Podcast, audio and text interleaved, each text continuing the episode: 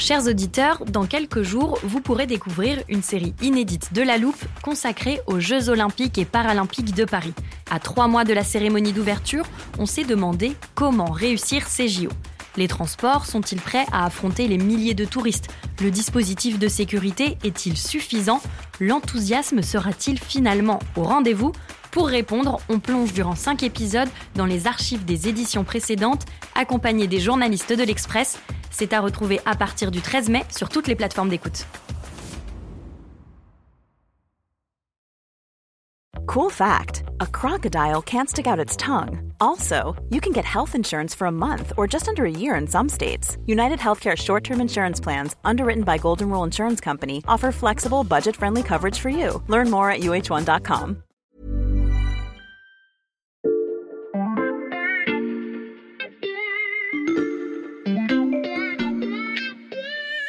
Salut, c'est Xavier Yvon. Nous sommes le mardi 16 mai 2023. Bienvenue dans La Loupe, le podcast quotidien de l'Express. Allez, venez, on va écouter l'info de plus près.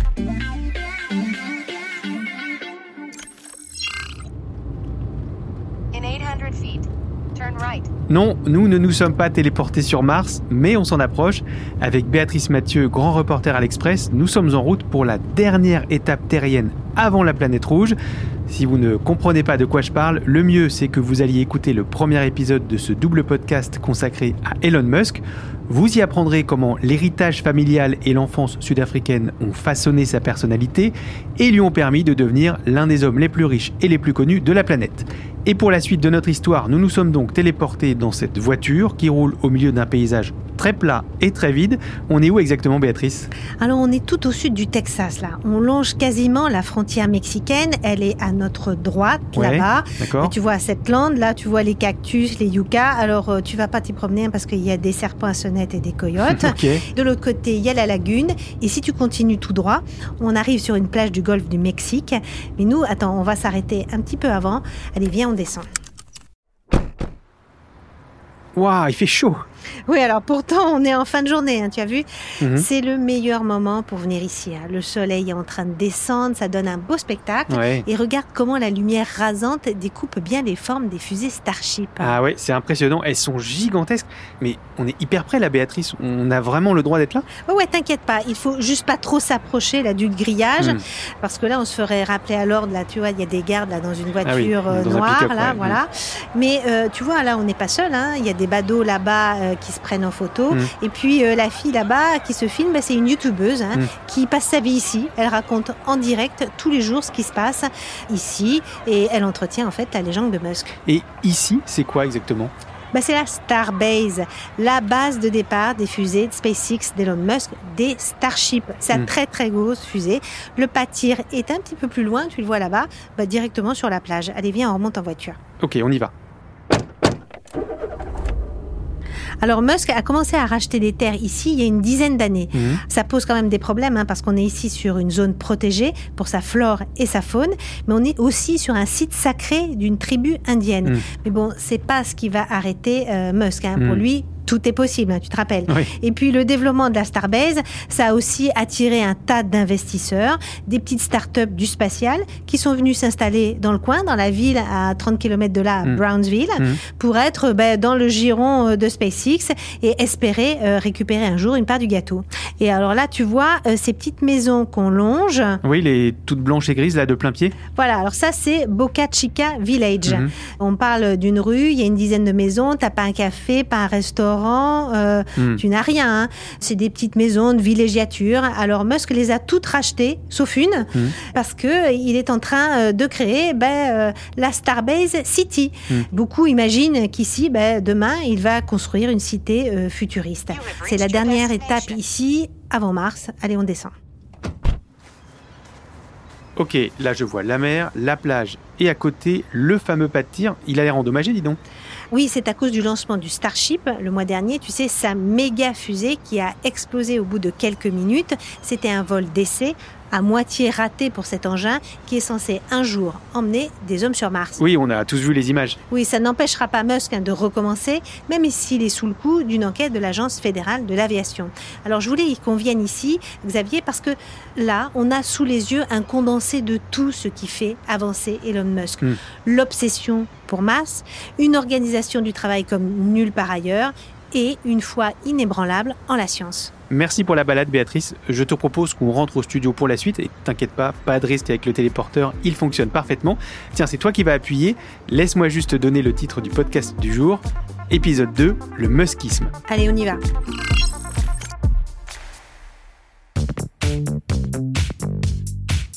Bon, nous voici donc de retour en studio à Paris. Oui, alors moi, cette petite virée m'a ouvert un peu l'appétit. Xavier, est-ce que tu veux que je te lise le menu d'un dîner? Euh, oui, si tu veux.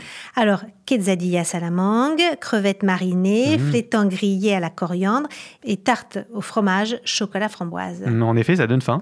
Oui, mais c'est pas pour nous, hein, Xavier. Ah. Ces plats ont été servis il y a longtemps, le 6 mai 2001 exactement, lors d'un dîner absolument fondateur pour Elon Musk et pour l'avenir de l'industrie mondiale. À part cet alléchant menu, que s'est-il passé à ce dîner? Bah, c'était une dîner de levée de fonds, tu sais, c'est très traditionnel aux Mhm. États-Unis, organisée en Californie par la Mars Society. Alors, qu'est-ce que c'est la Mars Society? Oui. C'est Mhm. une association dont le but est de promouvoir l'exploration et la colonisation de la planète Mars. Mhm. Parmi les convives et les guest stars de la soirée, tu avais le cinéaste James Cameron. Titanic Titanic, l'écrivain de science-fiction Kim Stanley Robinson, qui est auteur de la trilogie martienne, et Elon Musk, lui, euh, il était certes millionnaire, hein, mais euh, il n'était pas vraiment connu et c'était pas vraiment un, un invité euh, phare de la soirée. Lui, il avait payé pour être Mhm. là. Il avait même payé 5000 dollars pour être assis à côté du réalisateur américain. Mais c'est surtout la rencontre avec Robert Zubrin qui va changer sa vie. Tu peux nous expliquer qui est Robert Zubrin? Bob Zubrin, c'est un ingénieur dans le spatial. Il est à l'origine de la Mars Society. Quand tu le rencontres, un peu, il a des faux airs de Doc hein, dans Le Retour vers le futur. Tu te Mm. rappelles ce Oui, film-là.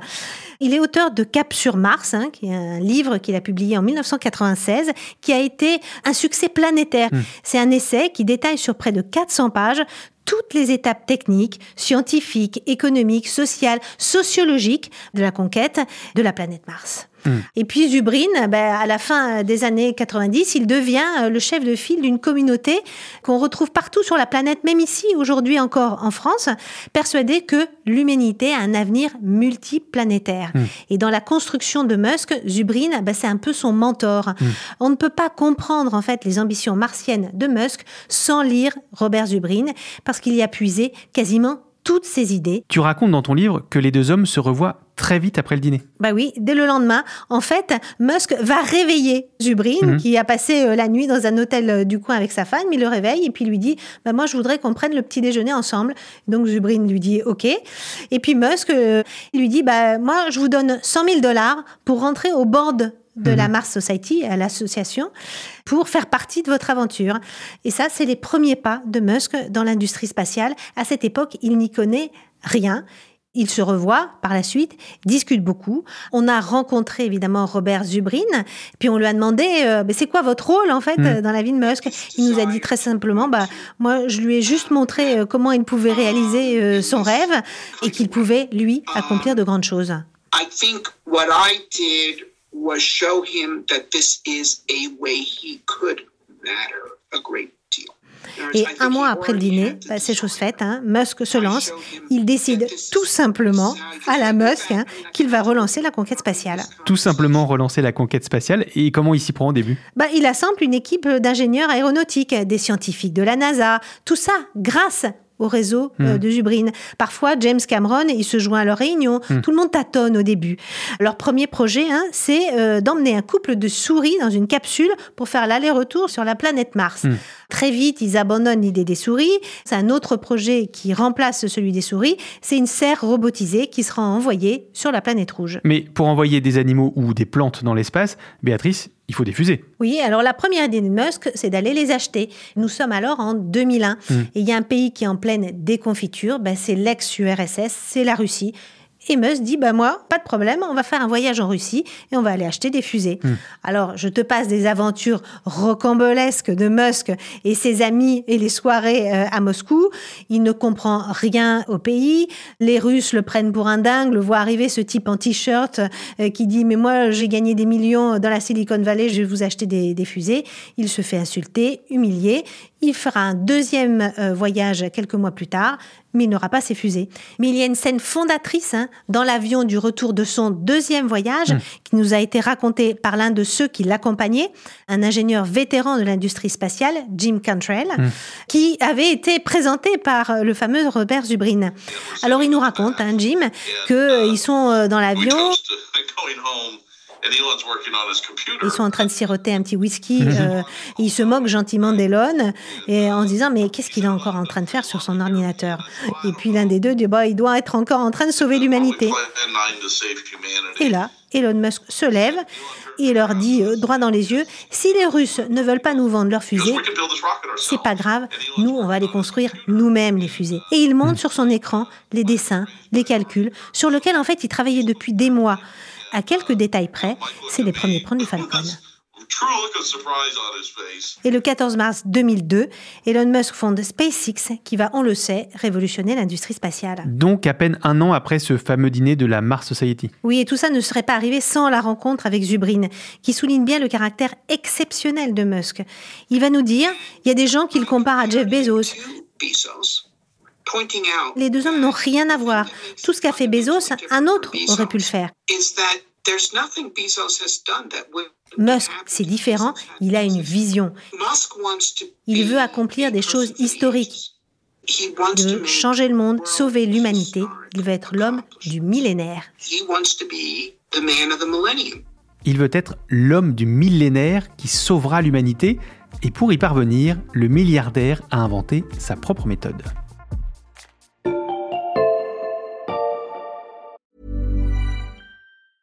Hiring for your small business? If you're not looking for professionals on LinkedIn, you're looking in the wrong place. That's like looking for your car keys in a fish tank.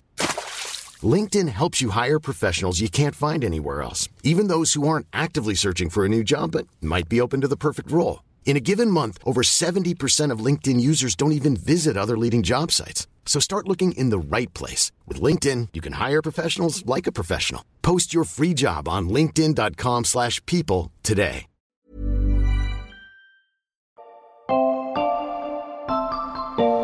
C'est d'Amérique que vient le pas décisif. Une révolution dans la conception et dans l'exécution.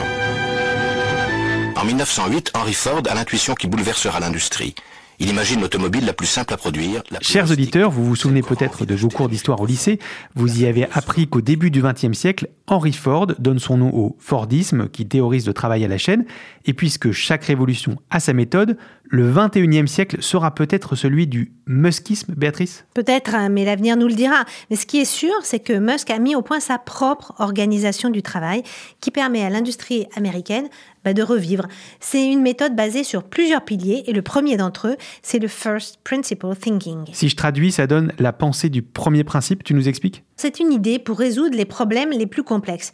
En clair, il faut revenir aux principes fondamentaux de la physique. Alors ça n'a pas été inventé hein, par Musk, mais par Aristote, il y a plus de 2000 ans. Ah oui. C'est très en vogue dans la Silicon Valley, mais poussé à l'extrême par Musk. Il a très très bien expliqué dans une conférence TED en 2013. Nous traversons la vie en raisonnant par analogie, ce qui signifie essentiellement copier ce que les autres font avec de légères variations. Et c'est ce qu'on doit faire, sinon mentalement, on ne serait pas capable de passer la journée. Mais quand vous voulez faire quelque chose de nouveau, vous devez appliquer les principes de la physique. Tu peux nous donner un exemple de l'application de ce principe par Elon Musk? Alors, par exemple, les fusées réutilisables. À l'époque, le microcosme du domaine spatial avait décrété que ça n'avait aucun sens. On a eu le témoignage anonyme hein, d'un responsable du CNES, hein, le Centre national d'études spatiales, qui nous dit qu'ils avaient balayé euh, l'idée du recyclage juste parce qu'ils se disaient que la fusée serait trop dégradée. En fait, aucune étude n'avait vraiment été réalisée. Musk, lui, est revenu à la base. Il a tout euh, repenser industriellement hmm. et on connaît le résultat. Tu as dit qu'il y avait plusieurs piliers au muskisme. Quels sont les autres? Il y a aussi la culture scrappy. Hmm. C'est l'art de la débrouille. Hein. Elle est très très chère là à Musk. Elle s'est propagée dans toutes ses entreprises. C'est pas juste du cost killing, hmm. mais c'est une pratique hein, qui pousse les collaborateurs à être imaginatifs, à être malins. Alors je vais te raconter un exemple hein, qui nous a été euh, donné par le vice-président euh, de Tesla. Un jour, un fabricant de panneaux solaires fait faillite juste à côté de l'usine de Tesla. Hmm. Alors là, ils y vont avec leur voiture et ils récupèrent euh, des lampes de simulation solaire pour 50 dollars au lieu de 1000 dollars. Ils construisent leur propre chambre solaire pour tester la résistance de Tesla au rayonnement extrême. Ça, c'est un exemple. Et puis, il y a d'autres pratiques hein, dans, dans la méthode Musk, c'est celle de l'échec. Hmm. Alors là, l'échec, c'est le crash test en permanence. Il répète à ses équipes, si vous ne vous plantez pas à un moment, c'est que vous n'avez pas assez innové.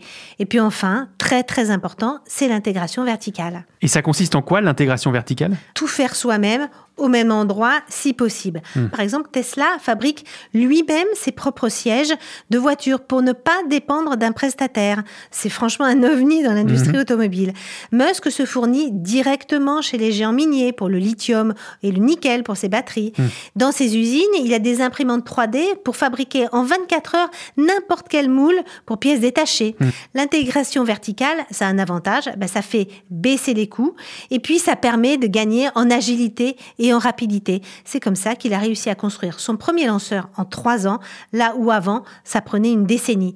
Il faut dire que c'est au prix de cadences infernales. Oui, on l'a vu dans l'épisode précédent, le travail acharné fait partie de l'ADN familial d'Elon Musk. Oui, et il impose en fait ses cadences à ses salariés. Donc ça veut dire des horaires délirants, une pression monumentale.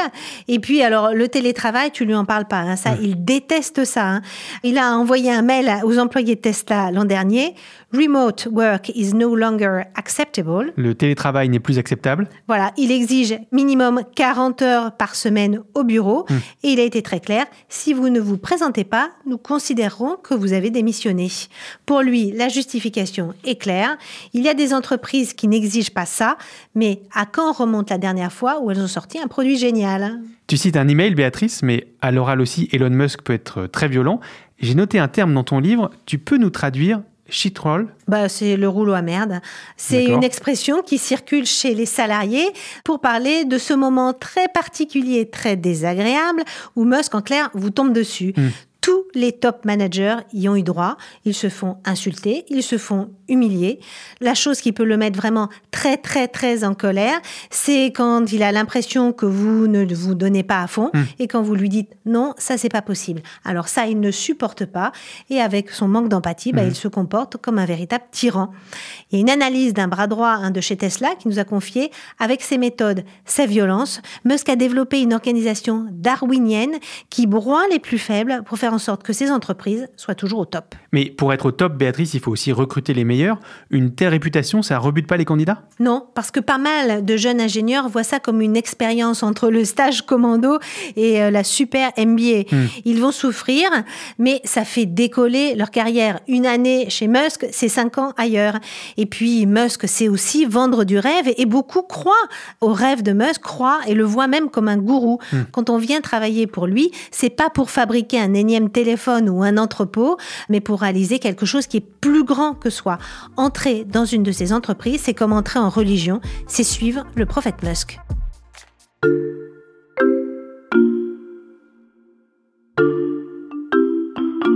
On arrive bientôt au bout de ces deux épisodes passés à tenter d'entrer dans la tête d'Elon Musk.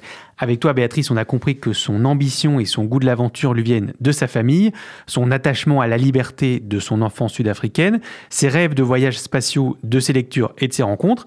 Tu viens de dire qu'il était pour certains une sorte de prophète. Est-ce qu'Elon Musk a des croyances? Oui, il a une croyance dans la science. C'est un véritable scientiste. Hmm. Pour lui, la connaissance peut tout résoudre et c'est elle qui sauvera l'humanité. Et lui, en quelque sorte, n'est que le prophète qui annonce l'avènement des sciences toutes puissantes. Hmm.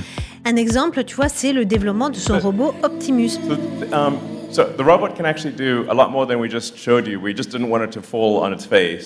L'idée, c'est de créer une armée de robots au service de l'homme pour rendre la vie plus douce. Pour lui, euh, bah, l'Optimus euh, coûtera moins cher qu'une voiture, signe d'un avenir d'abondance, un avenir où il n'y aura plus de pauvreté, où les gens auront ce qu'ils veulent en termes de produits et de services. Mais Béatrice, la foi d'Elon Musk dans la science a des limites. Il fait partie des personnalités qui ont récemment demandé, dans une tribune, un moratoire sur le développement de l'intelligence artificielle. Oui, et là-dessus, sa position n'a pas varié depuis des années. Il le dit, il faut se méfier de l'intelligence artificielle, potentiellement plus dangereuse que les armes nucléaires. Ça, c'était un tweet en 2014. Hmm. Il prône une régulation. C'est pour ça qu'il avait été à l'origine hein, d'OpenAI, l'entreprise qui a créé ChatGPT, hmm. pour démocratiser les recherches en IA et éviter qu'un petit groupe ne contrôle sa technologie. Là encore, euh, la réponse de Musk, c'est la science. Pour que l'homme tienne la comparaison, ne soit pas dépassé par l'IA, bah, il faut l'augmenter. Et c'est ce qu'il compte faire avec ses puces implantées dans le cerveau. C'est l'objet d'une de ses autres sociétés, Neuralink. En clair, il veut soigner le mal par le mal. Elon Musk est difficilement classable, on l'a bien compris, mais politiquement, il est souvent présenté comme un libertarien. Alors on n'avait pas encore eu l'occasion d'ouvrir l'armoire de la loupe, Béatrice, c'est le moment. J'en sors la définition du libertarisme que nous avait donné Alix L'Hospital du service Idée de l'Express. C'est un mouvement politique qui euh, est implanté notamment aux États-Unis, mais qui souhaite euh, voilà, que le gouvernement intervienne le moins possible dans les décisions individuelles des citoyens. C'est l'idée donc que les gens doivent pouvoir être libres de faire leur choix sans que l'État ne vienne leur dire euh, ce qu'ils doivent faire. Alors c'est vrai qu'on présente souvent Musk comme un libertarien parce qu'il est une figure anti-système, il s'attaque souvent au pouvoir public, il n'a pas hésité à qualifier de fasciste hein, le confinement mhm. aux États-Unis, il a d'ailleurs ouvert son usine Tesla en Californie contre les interdictions à l'époque. Hein. Mhm. Il n'aime pas les règles, il les transgresse souvent. À Boca Chica, où on était tout à l'heure, il a fait décoller une fusée malgré l'opposition des autorités fédérales. Il a lancé le chantier de son immense Gigafactory à Berlin sans avoir encore le permis de construire.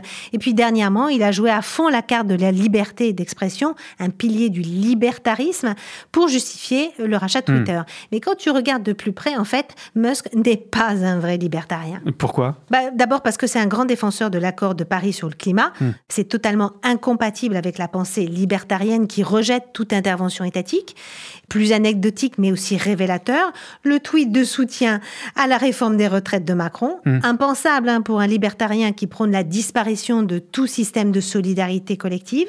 Et puis, euh, il a surtout très largement profité des subventions publiques de l'État américain pour Tesla et surtout SpaceX. Et puis avec Musk, la liberté d'expression a des limites. Quand les autres l'utilisent contre lui, ben, il les censure sur Twitter. Huit comptes de journalistes ont été suspendus en 2022. Et puis certains commentateurs se demandent aujourd'hui s'il n'a pas plutôt des tendances autocratiques révélées par ce qu'il fait aujourd'hui de Twitter. Certains estiment que Twitter pourrait être l'aventure de trop Musk. Mais bon, on a vu à quel point Musk était capable de réussir là où personne ne donnait cher de sa peau. La saga Musk est donc loin d'être terminée. The Show Must Goes On, si je peux me oh, permettre ce jeu de mots en anglais. Tu reviendras nous raconter la suite des aventures d'Elon Musk, dont on a bien cerné la personnalité et les ressorts profonds grâce à toi, Béatrice. Merci beaucoup, c'était captivant. Merci à toi, Xavier. Béatrice Mathieu, grand reporter à l'Express. Je ne saurais trop vous encourager à aller lire le livre Elon Musk qu'elle a coécrit avec Emmanuel Botta. Il fourmille d'anecdotes et de détails et évidemment, on n'a pas pu tout raconter dans ce double épisode.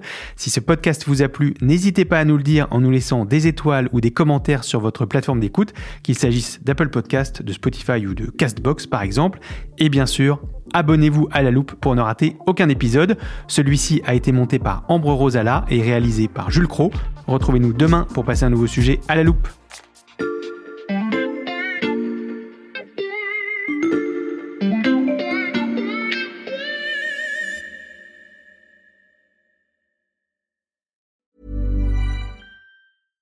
Small details are big surfaces. Tight corners are odd shapes. Flat, rounded, textured, or tall. Whatever your next project, there's a spray paint pattern that's just right. Because Rust new Custom Spray 5 in 1 gives you control with five different spray patterns. So you can tackle nooks, crannies, edges, and curves without worrying about drips, runs, uneven coverage, or anything else. Custom Spray 5 in 1 only from Rust